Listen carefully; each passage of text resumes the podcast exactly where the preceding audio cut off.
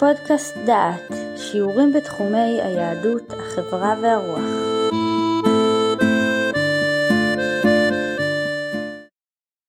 ברוכים הבאים לפודקאסט דעת, לקורס אימון ושליטה. אנחנו מתחילים עכשיו את הפרק השני של הקורס, שעניינו מודעות והערכה עצמית. מדבר עליכם יהודה אייזנברג, ואני מקווה שתיהנו מן הקורס.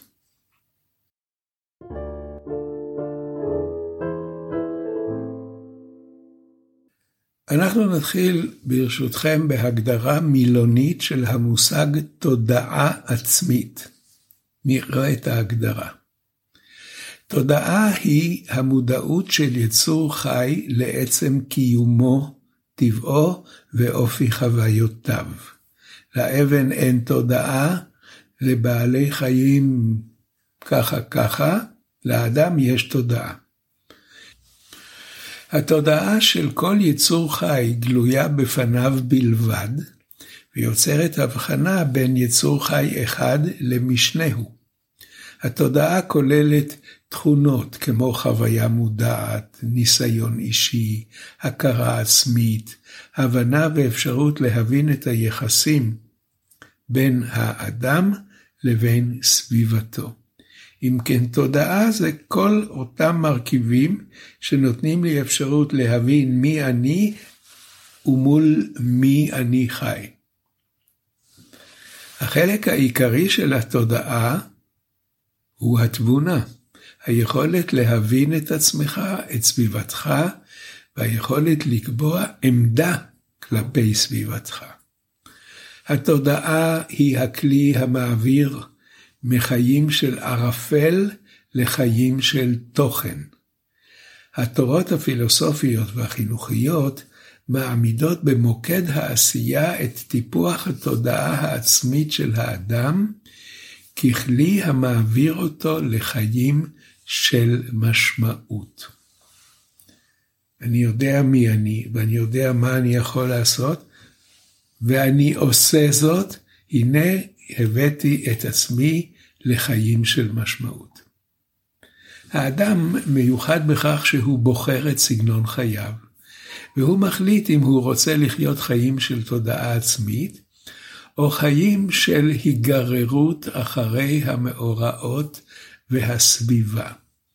אל נשכח, אנחנו חיים בסביבה שהיא כל הזמן מנסה לשכנע אותנו, להשפיע עלינו, לגרום לקנות דברים שאינם נחוצים לנו, לאמץ דעות שהן לא בדיוק תואמות את האופי שלנו, להסתכל מסביב בעיניים של פלוני או של אלמוני.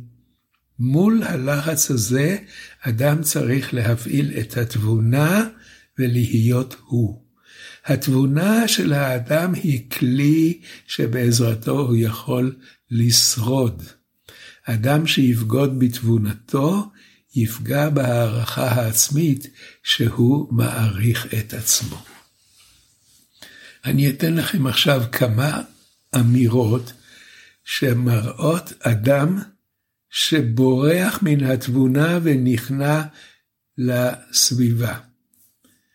אין לי כוח לשפר את עבודתי, יהיה מה שיהיה.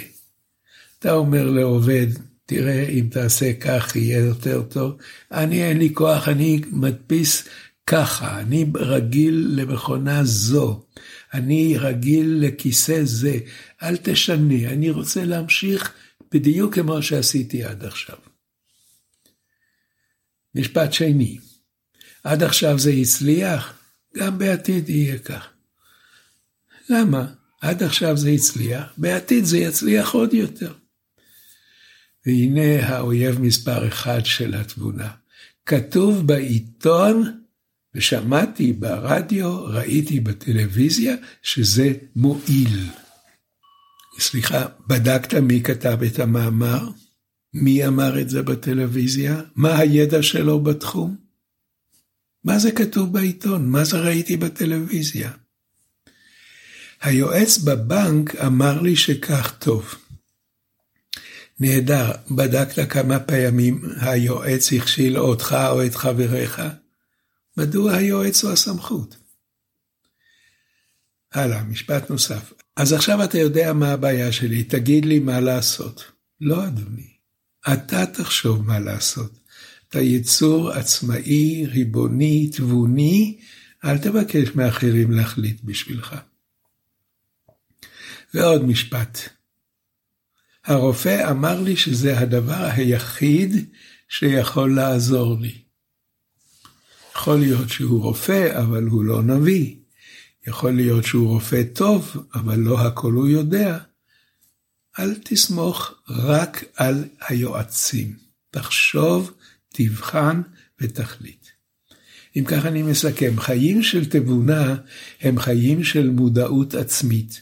האדם השוקל, מתלבט ומחליט, מפעיל את תבונתו. הוא חי לפי הבנתו. הוא חי חיים של מודעות עצמית.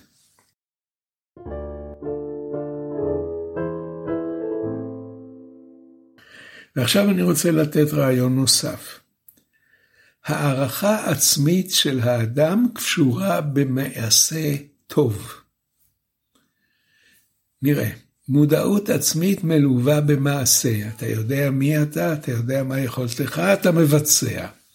אין משמעות לחיים אם אתה אומר, אני מבין מה צריך לעשות, אבל אין לי כוח, אין לי זמן, אין לי מרץ לעשות את זה. המודעות היא אמיתית אם היא מוליכה את האדם לעשייה של דברים הגיוניים, שאפשר להגן עליהם ולהצדיק אותם. קחו דוגמה, שני אנשים מסתכלים על, על תופעה ואומרים צריך לעשות כך וכך. הראשון מחכה שמישהו יעשה, השני עושה.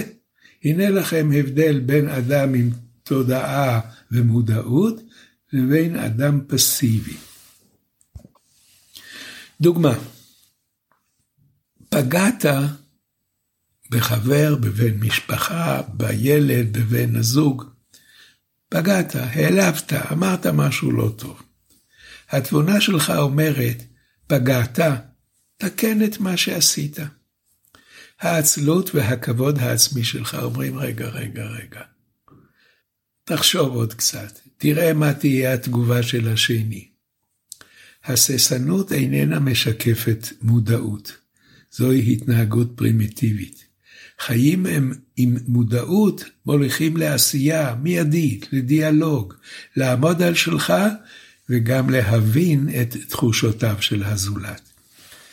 ההתנהגות המודעת הופכת עם הזמן להיות אוטומטית. חינוך עצמי וחינוך נכון מלמדים את האדם לבקש סליחה על טעות, לעזור למי שמבקש עזרה. אף אדם אינו חושב כל היום ממי לבקש סליחה וכיצד למצוא את זה שזקוק לעזרה. התנהגות מודעת מעבירה להילוך אוטומטי חלקים גדולים והולכים של הפעילות היומיומית, ונותנת אפשרות ללמוד דברים חדשים, לשקול שיקולים חדשים, ולהיות כל הזמן, להיות מוכן לאתגרים החדשים המופיעים לפנינו כל הזמן.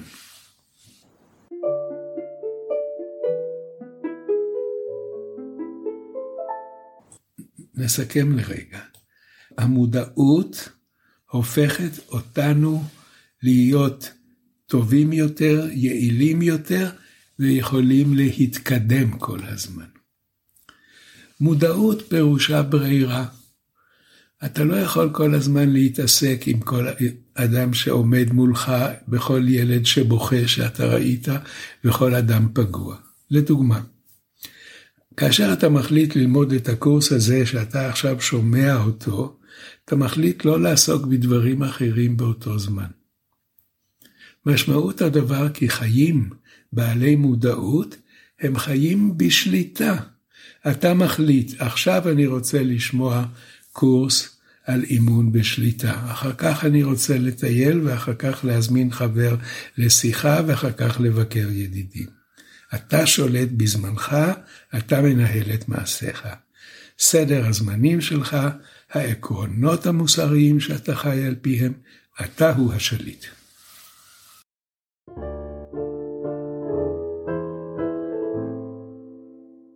מה כוללים החיים המודעים? דבר ראשון, שכל פעיל. חיים מודעים פירושו שכל הזמן אתה שוקל, מחליט וחושב. אדם כזה איננו סומך על המזל, איננו קונה כרטיסים של מפעל הפיס, ולא על החלטות של היועצים למיניהם. הוא מקבל אחריות על חייו. חיים מודעים הם אינטליגנציה הנהנית מתפקידה. אדם שחי חיים מודעים נהנה מן העובדה שהוא מחליט, שהוא מפעיל את שכלו, והוא לא מתעייף מהצורך לנהל את החיים. הוא ממשיך ללמוד כל הזמן, וכל החלטה שהוא מקבל מקדמת את הבנתו, את חייו ואת העולם שהוא חי בו. מודעות גורמת לכך שאתה יודע להבחין בין עובדות לבין השערות.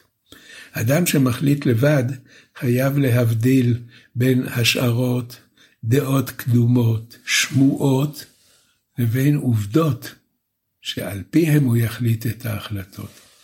הוא יעדיף התייעצות מקצועית אצל מומחה לדבר, על פני שמועות או מאמרים בעיתון או באינטרנט. הוא ישקול את המצב בהווה, ולא יסתמך על סיפורי מעשיות של העבר או על תקוות לעתיד. והוא יחליט, הוא יחליט, לא היועצים. המודעות נותנת אפשרות להתמודד עם מצבים קשים. אדם שמנהל את חייו הוא לא מתחבא, הוא לא מרמה את עצמו. הוא שוקל שיקולים הגיוניים, הוא מציב לנגד עיניו את הסיכוי ואת הסיכון, את האפשרויות ואת המגבלות, ואז הוא מחליט החלטה תבונית, עצמאית ואחראית. נסכם. חיים מתוך מודעות גורמים להערכה עצמית, לביטחון, לראייה מפוקחת את ההווה ולתכנון מסודר של העתיד.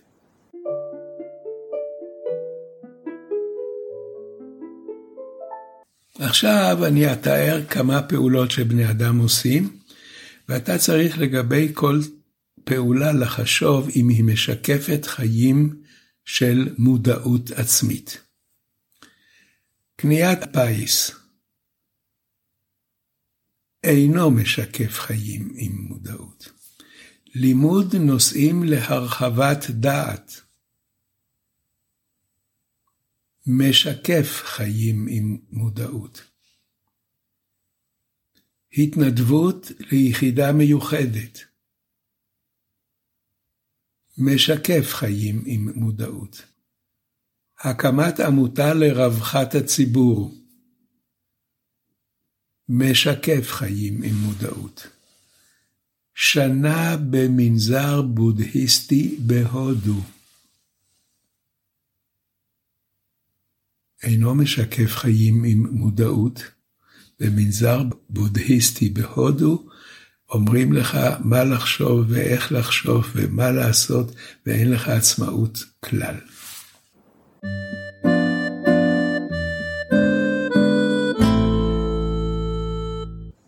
נסכם. אדם שמסתמך על, על מזל ועל מפעל הפיס, בורח מאחריות, והוא חי בדמיון ובתקווה. מנזר בודהיסטי יכול לפעמים רחוקות להיות דרך להבנת העצמי, אבל לעתים קרובות הוא בריחה מן ההווה. הייתי שלוש שנים במנזר בודהיסטי. חשבתי, לימדו אותי לא לחשוב, חזרתי על מנטרות, זה לא בדיוק שליטה עצמית.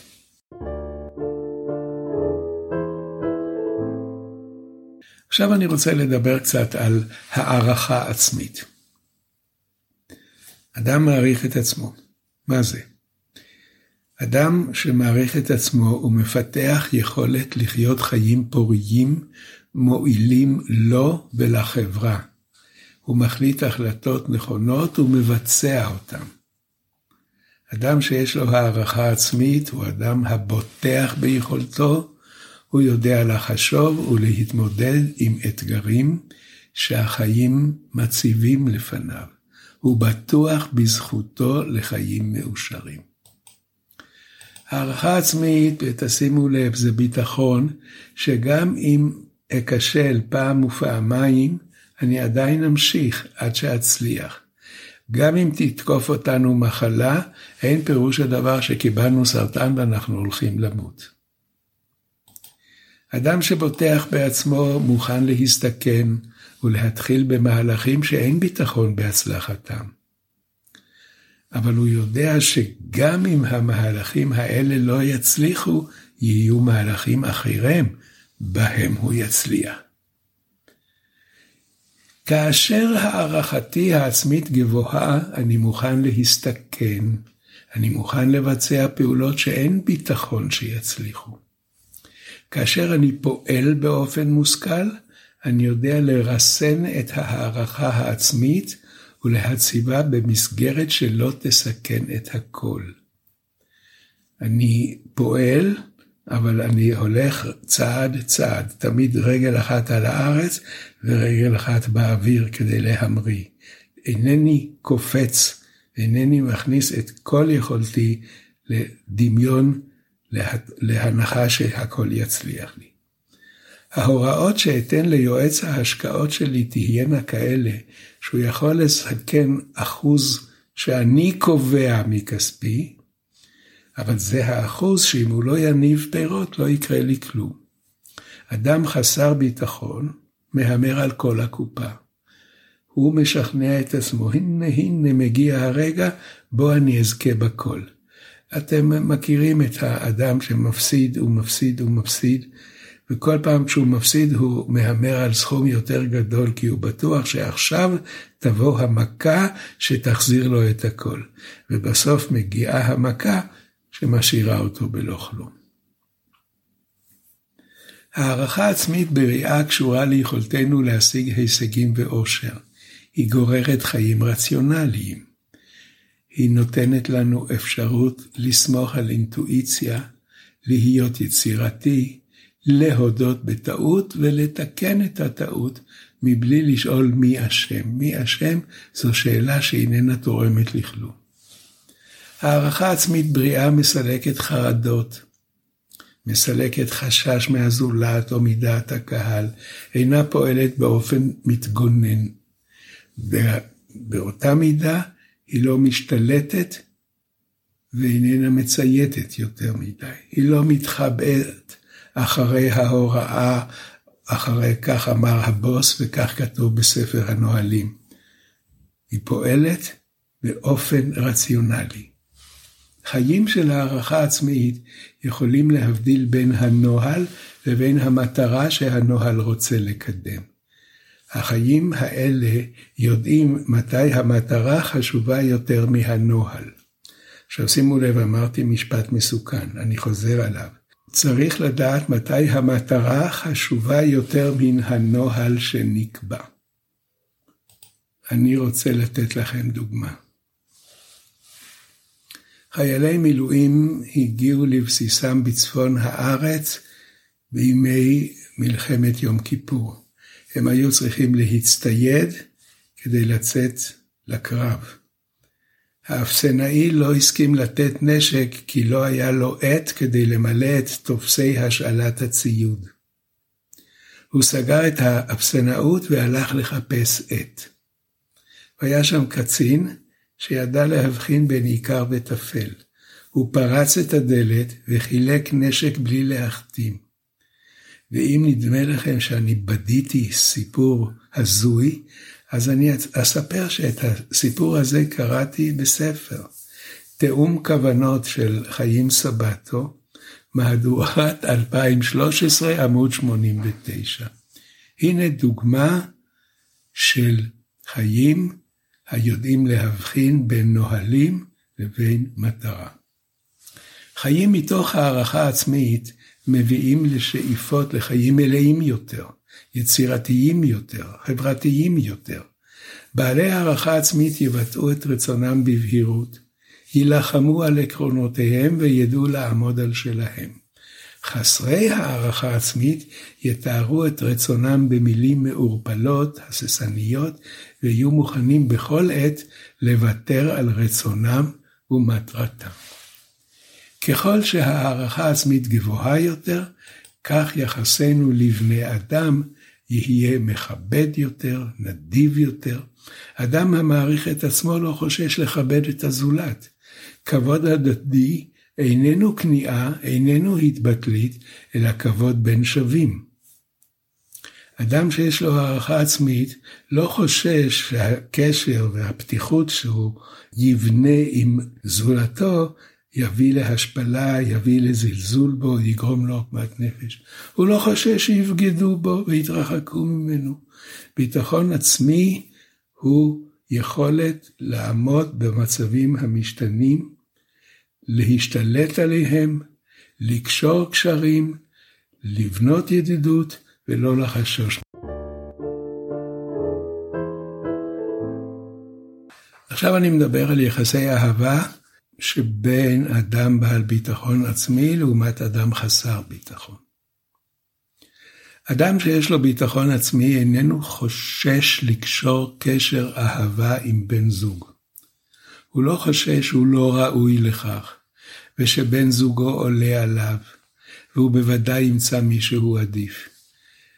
אדם שיש לו ביטחון עצמי יודע שהוא ראוי לאהבה, איננו חושש לאהוב, ואיננו חושש שאהבתו לא תמצא תגובה הולמת.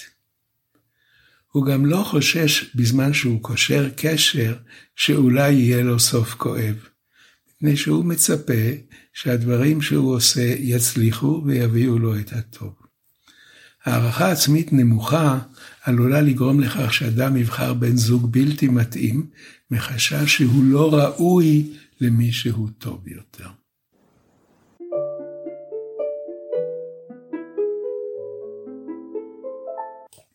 ועכשיו אני מדבר קצת על נבואות המגשימות את עצמן. כאן אני מספר סיפור שכל אחד שמע אותו לפחות חמש פעמים, על אה, מורה שקיבל כיתה חדשה, נכנס לבית ספר חדש, קיבל עבודה חדשה, קיבל כיתה חדשה, והוא קיבל מן המורה של השנה שעברה את רשימת התלמידים ואת הציון שכל תלמיד קיבל. בסוף השנה הם נפגשו, והמורה של שנה שעברה רצה לראות את הציונים, והוא גילה שהציונים החדשים טעמו את הציונים של לפני שנה. האמת הייתה שהציונים שהמורה הגיש לו היו רנדומליים, לא היה שום קשר בין ההישגים לבין מה שהוא דיווח. אבל כיוון שהמורה היו לו ציפיות שתלמיד זה יקבל עשר, אז הוא עודד אותו עד שהוא קיבל עשר. וכיוון שהוא ציפה שתלמיד אחר ייכשל, אז הוא באמת הביא אותו לכישלון, מפני שהוא לא עודד אותו ולא דחף אותו. לזה קוראים נבואה המגשימה את עצמה. הנבואה הזאת קיימת בכל מקום. הורים שמחלקים מחמאות לילדים יגרמו לכך שהילדים יגיעו להישגים גבוהים, כי ההורים שלהם אומרים להם כל הזמן, אתם יכולים, תצליחו. הורים שאומרים לילדים, אה, ממך כבר לא יצא הרבה, אל יתפלאו שאומנם כך יהיה ומהילד לא יצא הרבה. אדם שיש לו הערכה עצמית נמוכה או גבוהה, מפעיל נבואה המגשימה את עצמה. אדם בעל הערכה עצמית נמוכה לא יציע את עצמו לתפקיד בכיר, לא ייגש למכרז, לא יאמר את הרעיונות שיש לו למסור, יחכה שיקדמו אותו אחרים ויגידו לו מה לעשות, אבל הוא דורך במקום. אדם שיש לו הערכה עצמית כל הזמן מתקדם, כל הזמן מחפש, לא פוחד מכישלון זה ולא פוחד מדחייה זו. החלק שיתממש הוא זה שיקדם אותו, ועם זה הוא ימשיך. אדם בעל הערכה עצמית נמוכה, ועכשיו אני אומר דבר שיראה פרדוקס, הוא פוחד מקידום כמו שהוא פוחד מפיטורין. כשהוא עומד לעלות בדרגה הוא היסטרי. למה? הוא פוחד שהוא לא יצליח, הוא פוחד שהדרישות כבדות מדי, הוא פוחד שהוא לא יסתדר. ההססנות שלו גורמת לכך שלא יקדמו אותו, מפני שהוא בעצם לא רוצה להתקדם. הוא מתפלא למה לא קידמו אותי. אבל כשהוא בוחן את ההתנהגות שלו, יתברר שהוא שידר כל הזמן, אל תקדמו אותי, אני פוחד. בעל הערכה עצמית נמוכה, הוא גם לא יודע ליהנות מן ההצלחה. מפני שהוא יודע כל הזמן שבעצם זה לא הגיע לו, בעצם זה זמני, בעצם זה מקרי, אולי זה בכלל טעות שהצלחתי. אז יש לו מערך חיים שהורסים את עצמם, יש לו חלומות שאינם מתגשמים, הוא חרד כל הזמן מכישלון, הוא נכנס לשרשרת של כישלונות, והוא לא יכול להיחלץ ממנה כי הוא מצפה לכישלון הבא. גם בעלי הערכה עצמית גבוהה יכולים להיכשל, לחלום חלומות שאינם מתגשמים, להיות בחרדה ובדיכאון, אבל יש להם חיסון. ההערכה העצמית הגבוהה שלהם מגינה עליהם. נכשלתי, נכשלתי, בפעם הבאה אצליח. אתה מדוכא, עוד יומיים אתה תשכח את זה. אתה חרד ממשהו, גם בעבר חרדת מכמה דברים, לא קרה כלום. החיסון הזה מגן על בעלי הערכה עצמית גבוהה, ונותן להם להילחם שוב ושוב עד להצלחה.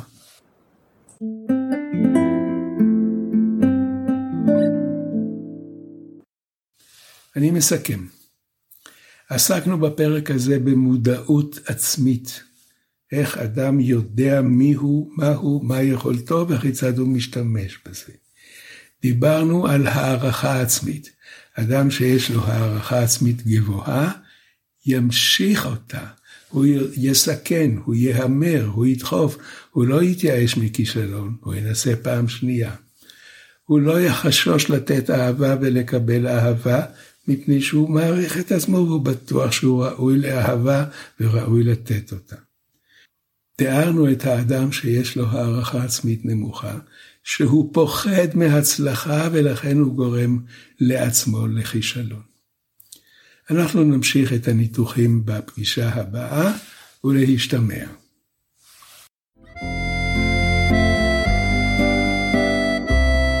שמעתם שיעור מאת פרופסור יהודה איזנברג. את הקורס המלא וקורסים נוספים ניתן לשמוע באתר דעת במדור פודקאסט.